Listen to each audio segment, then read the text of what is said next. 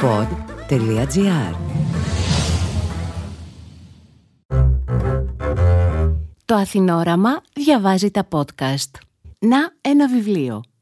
Ένα podcast με τις σκέψεις του συγγραφέα Κώστα Κατσουλάρη για βιβλία που διάβασε. Γεια σου. Είμαι ο Κώστας Κατσουλάρης και σήμερα θα σου μιλήσω για ένα βιβλίο που μας εξιστορεί μια ζωή σαν παραμύθι. Το παραμύθι έχει κακουχίες και στερήσεις, έχει δράκους και κακούς μάγους, έχει μεγάλες περιπέτειες στα πέρατα του κόσμου, έχει φοβερές ψυχικές και σωματικές δοκιμασίες. Έχει όμως και την τελική επιβράβευση, τον απόλυτο θρίαμβο, όταν ο ήρωάς μας στέφεται βασιλιάς. Είναι ένα βιβλίο για την απίστευτη ιστορία του Γιάννη, του δικού μας Γιάννη, του Γιάννη Αντετοκούμπο. Από τις αλάνες των Σεπολίων και την ένταξή του στην ομάδα του ζωγράφου μέχρι την κορυφή του παγκόσμιου μπάσκετ. Συγγραφέας του συναρπαστικού αυτού βιβλίου είναι η δημοσιογράφος Μίριν Φέιντερ και τίτλος του «Γιάννης, εκτόξευση στα αστέρια».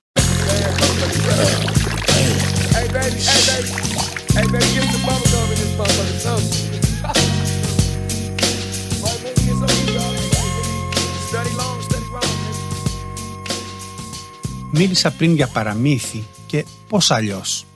Η ζωή του Γιάννη έχει όλα εκείνα τα στοιχεία που συναντάμε στους γνωστούς σε όλους μας αρχετυπικούς μύθους.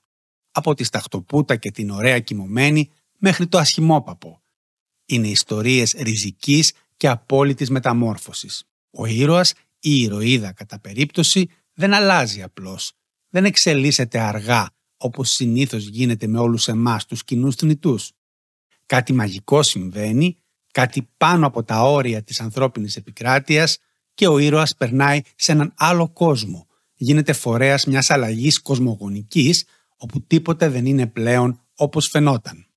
Με όποιο τρόπο όμως να δει κανείς την ιστορία του Γιάννη, μία λέξη τη χαρακτηρίζει.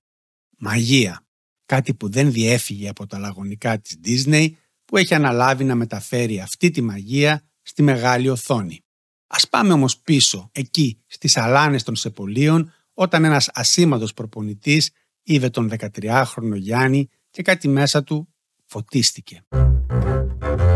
Απόσπασμα από το βιβλίο. Ο Σπύρος Βελινιάτης ορκίζεται ότι μια μέρα άκουσε τη φωνή του Θεού. Ότι ο Θεός του έδειξε το δρόμο. Ότι τον καθοδήγησε προς τα τρία μαύρα αγοράκια που έτρεχαν από εδώ και από εκεί. Δεν ήξερε ακόμα τα ονόματά τους, ούτε μπορούσε να φανταστεί ότι θα γίνονταν αστέρια του μπάσκετ. Ο Γιάννης, ο Κώστας και ο Άλεξ δεν ήταν παρά τρία παιδιά που έπαιζαν κυνηγητό. Ο Θανάσης απουσίαζε εκείνη την ημέρα. Ο Βελινιάτης, προπονητής σε τοπική ομάδα μπάσκετ της Αθήνας, πλησίασε το 13χρονο Γιάννη και του έριξε μια πιο προσεκτική ματιά. Ένιωσα κάτι απόκουσμο. Θυμάται, κάτι θεϊκό. Αυτό που μου συμβαίνει είναι αφύσικο σκέφτηκε. Μου μιλάει ο Θεός. Παρατήρησε αμέσως τα μακριά άκρα του νεαρού, τα ατέλειωτα πόδια και τις χερούκλες που τον έκαναν να μοιάζει με τον τυραμόλα. Πρόσεξε επίσης ότι ο Γιάννης δεν κουραζόταν ποτέ. Έτρεχε, έτρεχε, έτρεχε. Ασφαλώς διασκέδαζε, αλλά ταυτόχρονα αντιμετώπιζε το παιχνίδι με σοβαρότητα και αυτοσυγκέντρωση. Σε όλη μου τη ζωή ψάχνω να βρω κάτι τέτοιο. Ο Βελινιάτης λέει ότι ένιωσε σαν να ανακάλυψε ένα Μότσαρτ του μπάσκετ, αν και παραδέχεται ότι ο παραλληλισμός ακούγεται βλακώδης. Και ήταν βλακώδης. Ο Γιάννης έμοιαζε ακόμη ατσούμπαλος και δεν θύμιζε σε τίποτα μια εκολαπτώμενη ιδιοφυΐα. Ο Βελινιάτης πλησίασε τα αγόρια και το λιγομίλι του Γιάννη. «Από πού είσαι, παιδί μου» «Από την Ιγυρία», απάντησε ο Γιάννης. «Κάνεις αθλητισμό» «Όχι». «Τι δουλειά κάνουν οι γονείς σου» «Η μαμά μου είναι οικιακή βοηθός και ο μπαμπάς μου εργάζεται σε γκαράζ». Ο Βερνιάτης κατάλαβε ότι οι γονείς δεν είχαν σταθερό εισόδημα. Ήξερε ότι στα σεπόλια ένας μαύρος δεν είχε στον ήλιο μοίρα. Εάν βρω δουλειά για τον πατέρα και τη μάνα σου, ας πούμε με 500 ευρώ το μήνα, θα έρθεις να παίξεις μπάσκετ στην ομάδα μου. Ο Γιάννης κοντοστάθηκε και κοίταξε τα αδέρφια του. Εκείνοι άκουγαν σιωπηλοί και αμήχανοι. Ποιος είναι αυτός ο άντρας, τι θέλει από εμάς; Μετά από λίγα λεπτά και αρκετό δισταγμό ο Γιάννης δέχτηκε με μισή καρδιά. Ο Βελινιάτης του ζήτησε να φωνάξει τους γονείς του στο ανοιχτό γήπεδο για να μιλήσουν. Εκείνη τη στιγμή, λέει ο Βελινιάτης, ο Γιάννης πήρε την απόφαση που του άλλαξε τη ζωή.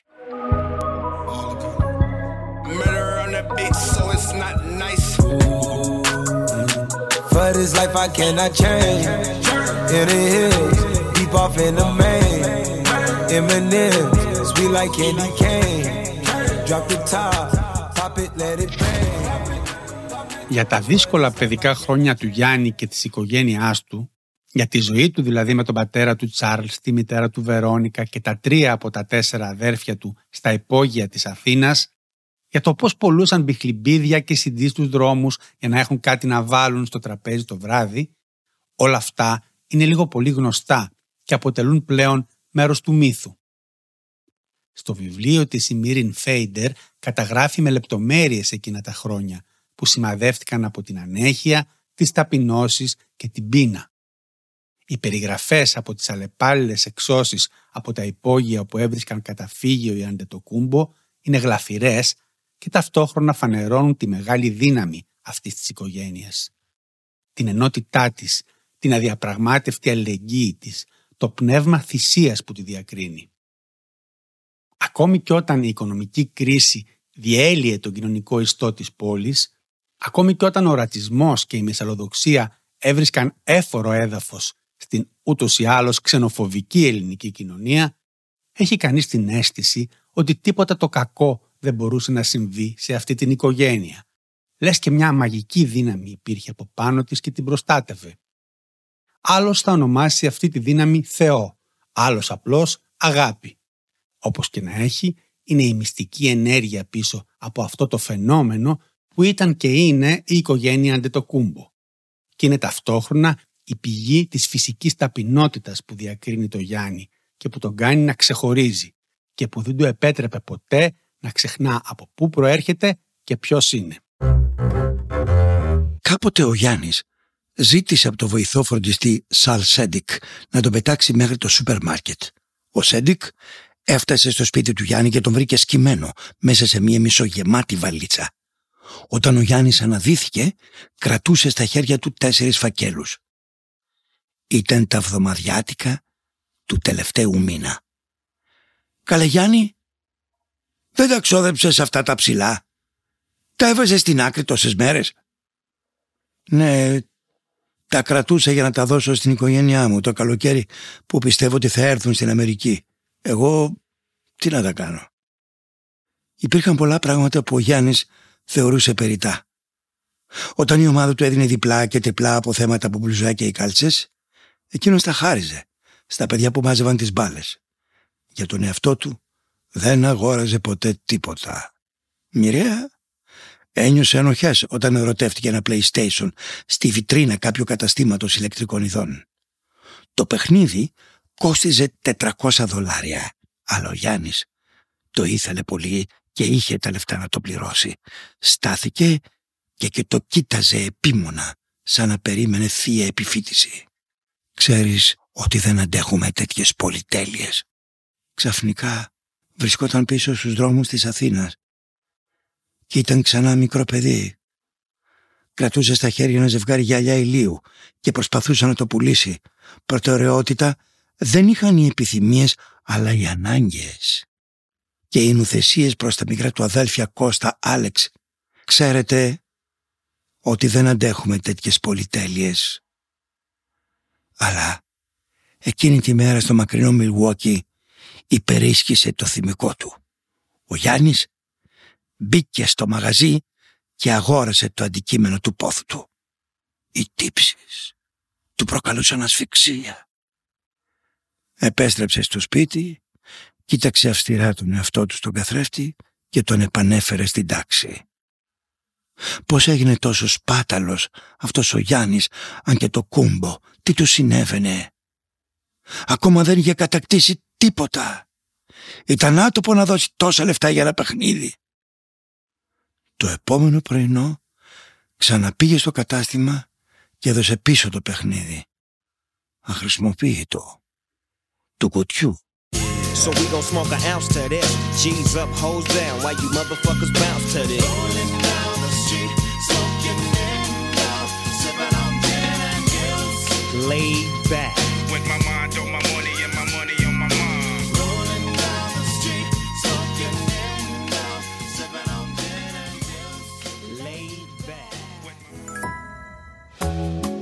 Η εκπληκτική ιστορία του Γιάννη Αντετοκούμπο, γραμμένη από την Αμερικανίδα δημοσιογράφο Μίριν Φέιντερ σε μετάφραση Νίκου Παπαδογιάννη. Πώς ένας αόρατος άνθρωπος για 18 χρόνια κατέκτησε την κορυφή του κόσμου. Κυκλοφορεί από τις εκδόσεις Διόκτρα σε όλα τα βιβλιοπολία. Όπως είπα και νωρίτερα, η Μίριν Φέιντερ, η συγγραφέας τούτου του βιβλίου για τη ζωή του Γιάννη και την εκτοξευσή του στα αστέρια, είναι δημοσιογράφος. Το υλικό της για τη συγγραφή του βιβλίου ήταν πρωτίστως οι εκατοντάδες συνεντεύξεις της με δεκάδες ανθρώπους, παράγοντες, παίκτες και βέβαια με τον Γιάννη και τα αδέρφια του, από που άντλησε και τους ολοζώντανους διαλόγους που διανθίζουν την αφήγηση. Ωστόσο, καταφέρνει να μην χάνει από το βλέμμα της τη μεγάλη εικόνα, το κοινωνικό και πολιτικό πλαίσιο. Οι σελίδες που αφορούν την κοινωνική κατάσταση στην Ελλάδα την άνοδο των νεονάζι και τον φόβο που συνόδευε στους δρόμους των Σεπολίων τον έφηβο Γιάννη και τους φίλους του, έχουν την έκταση και την ακρίβεια που χρειάζεται. Τα Σεπόλια, μαζί με τον γειτονικό κολονό, ήταν συνοικίες με έντονες ρατσιστικές εκδηλώσεις, όπου οι νεοναζί είχαν ισχυρότατη παρουσία και μεγάλη στήριξη από τους κατοίκους. Στον κολονό, το κόμμα των νεοναζί έπαιρνε παραδοσιακά ένα από τα υψηλότερα ποσοστά σε όλη τη χώρα. Στον Γιάννη δεν αρέσει πολύ να μιλάει για όλα αυτά, επειδή σέρνουν μαζί τους αλήθειες που ακόμη και τώρα μεγάλο μέρος της ελληνικής κοινωνίας αρνείται να αντικρίσει και να αποδεχτεί. Αυτό δεν σημαίνει ότι δεν ξέρει και δεν θυμάται. Η ηρωνία είναι ότι και στη νέα του ζωή, στην άλλη πλευρά του Ατλαντικού, ο Γιάννης βρέθηκε μπροστά σε παρόμοιες πραγματικότητες το Μιλγουόκι είναι μια από τις χειρότερες πόλεις των Ηνωμένων Πολιτειών για τους μαύρους. Με τις στατιστικές να είναι ντροπιαστικές. Η πολιτεία του Ουισκόνσιν έχει το μεγαλύτερο ποσοστό μαύρων φυλακισμένων σε όλη τη χώρα. Ένας στους δύο μαύρους του Μιλγουόκι έχει περάσει κάποιες μέρες στη φυλακή. Οι ρατσιστικές εκδηλώσεις είναι καθημερινές και ο φόβος, ακόμη και τους διάσημους παίκτες του NBA, δεν ξεπερνιέται ποτέ. Δεν είναι ίσως τυχαίο που όταν το 2020 ξεσπούν οι αντιδράσεις για τους απροκάλυπτους φόνους μαύρων πολιτών από αστυνομικούς, ειδικότερα μετά τον σαδιστικό φόνο του George Floyd, η Milwaukee Bucks, η ομάδα του Γιάννη, πρωτοστατείς στις αντιδράσεις και στην ιδιότυπη απεργία που ξεκίνησαν οι παίκτες του NBA. Η Μίριν Φέιντερ στέκεται πολύ σε ό,τι έχει να κάνει με την μαύρη ταυτότητα του Γιάννη τον απροκάλυπτο ρατσισμό που αντιμετώπισε και αντιμετωπίζει ακόμη και σήμερα στην πατρίδα του την Ελλάδα και ας είναι πλέον ένας παγκόσμιος superstar που τιμά τα ελληνικά χρώματα όπου βρεθεί και όπου σταθεί. Και έχω την αίσθηση ότι με τον τρόπο της η Φέιντερ λέει στο βιβλίο της πράγματα για τα οποία θα ήθελε και ο Γιάννης να μιλάει περισσότερο μα που η θέση του πλέον δεν του επιτρέπει να τα πει όπως θα ήθελε. Εκείνος ήξερε πολύ καλά πως για να τα καταφέρει σε αυτόν τον αγώνα ζωής και επικράτησης έπρεπε να φοράει ένα άλλο πιο σκληρό προσωπείο. Να βρει μέσα του τον αρχαίγωνο πολεμιστή. Ο Γιάννης στεκόταν μπροστά στον καθρέφτη του και έκανε πρόβες. Μισοκλίνε τα μάτια, σούφρωνε τη μύτη, ξεγύμνωνε τα δόντια, το μέτωπό του γέμιζε ρητίδες και τα χείλη του σφίγγονταν. Την τρομακτική πόζα τη συνόδευε με ένα γρίδισμα. Το σχέδιό του ήταν να γίνει πιο άγριος, λιγότερο αξιολάτρευτος, περισσότερο τρομακτικός, όχι τόσο αθώος.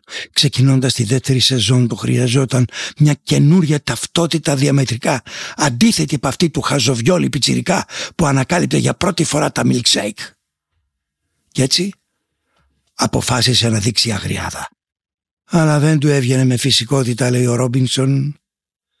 Χρειάστηκε να προπονηθεί μπροστά στον καθρέφτη για να αλλάξει ύφο. Στην πραγματικότητα ο Γιάννης είναι αξιαγάπητος, ένας αληθινός gentleman. Το γήπεδο του μπάσκετ δεν είναι χώρος για gentlemen. Ο Γιάννης ήθελε να τον φοβούνται να σκορπίζει τρόμο στις καρδιές των αντιπάλων του. Προσπάθησε να αντιγράψει το βλοσιρό βλέμμα του Ράσελ Westbrook. Τον λάτρευε ο Γιάννης το Westbrook, την ταχύτητά του, την οτροπία, την αγριοπή όψη του, πάνω απ' όλα το πολεμικό του ύφος. Σε κάποια προπόνηση ο Γιάννης εμφανίστηκε με φάτσα τιμωρού και χαιρέτησε τους άλλους με μουγκριτά. Έτσι θα είμαι από εδώ και πέρα. Τους ενημέρωσε. Εκείνοι έβαλαν τα γέλια και τον αγνόησαν. Αλλά ο Γιάννης είχε βαλθεί να τους εντυπωσιάσει. Σε κάθε ευκαιρία τέντωνε τους μίστου και ανέβαζε τα δεσιμπέλ των γριλισμάτων, ελπίζοντας ότι οι συμπέκτες του θα εκτιμούσαν τη μεταμορφωσή του. «Αδελφέ, δεν έχεις ποντίκια», του έκοψε τα φτερά ο Μπράντον Νάιτ. «Άραξε λοιπόν». Οι παίκτες των Μπαξ έβρισκαν το θέμα όχι τρομακτικό, αλλά ξεκαρδιστικό. Οι καινούργιες συνήθειες του Γιάννη τέθηκαν σε εφαρμογή προς το τέλος της rookie χρονιάς του. Κάθε κάρφωμά του συνοδευόταν πλέον από γκριμάτσες και βρυχηθμούς. Την πρώτη φορά ξαφνιάστηκε ακόμα και ο Μπάτλερ με την ένταση του φαινομένου. Τι διάλογο ήταν αυτό ρε παιδιά; Μετά τον αγώνα οι συμπαίκτες του Γιάννη άρχισαν την ανάκριση. Τι σε έπιασε μωρέ; Πού έμαθες να κάνεις έτσι; Υπέθεσαν ότι το είχε ξεσηκώσει από το YouTube όπως τόσα και τόσα κόλπα. Ο Γιάννης έβαλε τα γέλια. Ποιο, αυτό, πρώτη φορά το βλέπετε. Το έκλεψα από το Westbrook. Αλλά οι μορφασμοί του Γιάννη έμοιαζαν εκτός τόπου και χρόνου, προσποιητοί και κατασκευασμένοι. Ήταν φανερό ότι έκανε πρόβες στο σπίτι, λέει ο Νάιτ. Δεν ήταν κακό το χρυλισμά του, αλλά ακόμα υστερούσε σε ένταση και σε μπάσα. Ο βετεράνος Γκραντ πήρε το νεαρό στο ψηλό. «Πρέπει να δυναμώσεις τη φωνή σου», τον συμβούλευε. «Να ακούγεσαι σαν λιοντάρι. Μην ανησυχείς. Θα σε φροντίσουμε εμείς και θα σε φτιάξουμε όπως πρέπει».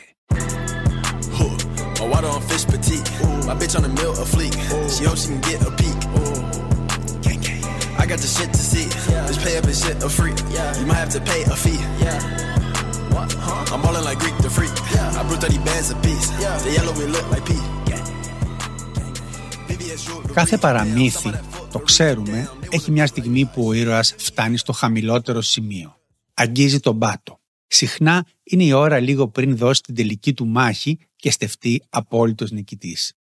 Δεν υπάρχει αμφιβολία ότι η στιγμή αυτή ήταν για τον Γιάννη ο ευνίδιος και πολύ πρόωρος θάνατος του πατέρα του από καρδιακή προσβολή στις 30 Σεπτεμβρίου του 2017. Ήταν για τον Γιάννη μια δοκιμασία στην πιο δύσκολη καμπή της πορείας του, τη στιγμή που έπρεπε να αποδείξει πλέον μέσα στο γήπεδο ποιος αληθινά ήταν. Και το έκανε, με τρόπο θαυμαστό και απόλυτο, αντάξιο της μεγάλης του κλάσης ως αθλητή και του θαυμαστού χαρακτήρα του. Στον πατέρα του είχε τεράστια δυναμία όπως και τα αδέρφια του και ο θάνατος αυτός θα είναι για πάντα μια ανοιχτή πληγή. Σε πρόσφατη συνέντευξή του είπε αυθόρμητα ότι θα ήταν πρόθυμος να χάσει όλα όσα έχει πετύχει για να έπαιρνε πίσω τον πατέρα του. Στα μάτια του μπορούσες να δεις ότι εννοούσε κάθε λέξη που ξεστόμησε. Αυτός είναι ο Γιάννης. Σήμερα, στα 27 του χρόνια, είναι από πολλές απόψεις στην κορυφή. Αντικρίζοντας αυτό το βλέμμα, θα στοιχημάτιζα ότι δεν έχουμε ακόμη δει τίποτε, τόσο από τον αθλητή όσο και από τον άνθρωπο. Το βιβλίο της Μίριν Φέιντερ «Γιάννης εκτόξευση στα αστέρια» κυκλοφορεί από τις εκδόσεις Διόπτρα. Τη ζωντανή και γλαφυρή απόδοση στα ελληνικά έχει κάνει ο δημοσιογράφος Νίκος Παπαδογιάννης, ο οποίος έχει γράψει και τη συναρπαστική εισαγωγή. Είναι ένα καλογραμμένο και πληρέστατο χρονικό που συγγεννά την επιθυμία να μάθεις ακόμη περισσότερα για τον Γιάννη Ούγκο Αντετοκούμπο και τη θαυμαστή πορεία του προς την κορυφή του κόσμου. Είμαι ο Κώστας Κατσουλάρης. Μέχρι το επόμενο podcast, να ένα βιβλίο. If I do not make it like Giannis, then I do not want it. Huh. Call on my dogs, tell them we got it, we got it. Ό,τι κι γίνει θα τα καταφέρω και δεν θα μ' αλλάξετε γνώμη. Δεν πήρα χαμπάρι, τι κόλπα έχω κάνει. If I do not make it like Giannis, then I do not want it. Huh. Call on my dogs, tell them we got it, we got it. Ό,τι κι γίνει θα τα καταφέρω και δεν θα μ' αλλάξετε γνώμη. Δεν πήρα χαμπάρι, τι κόλπα έχω κάνει. If I do not make it like Giannis, then I do not want it. Huh.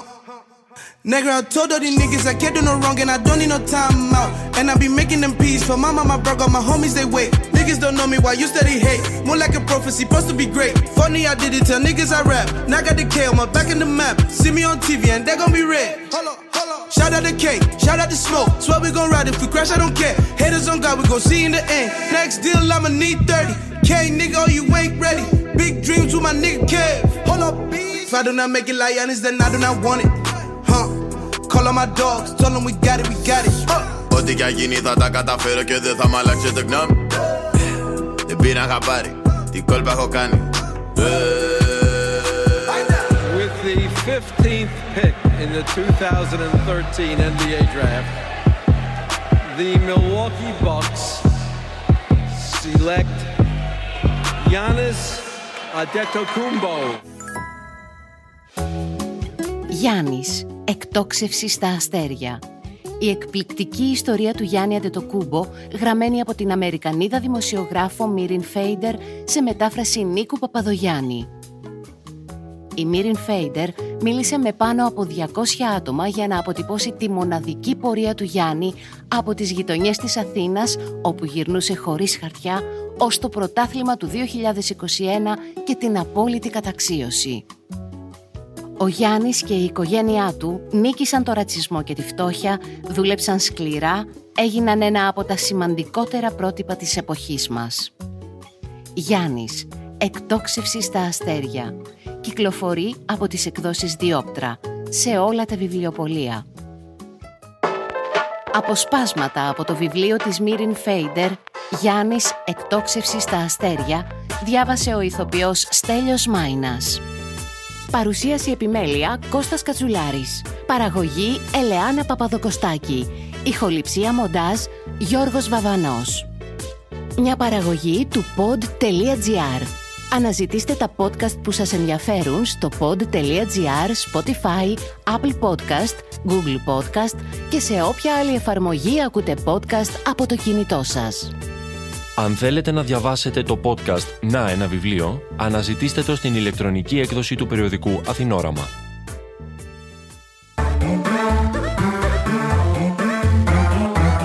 Pod.gr. Το καλό να ακούγεται.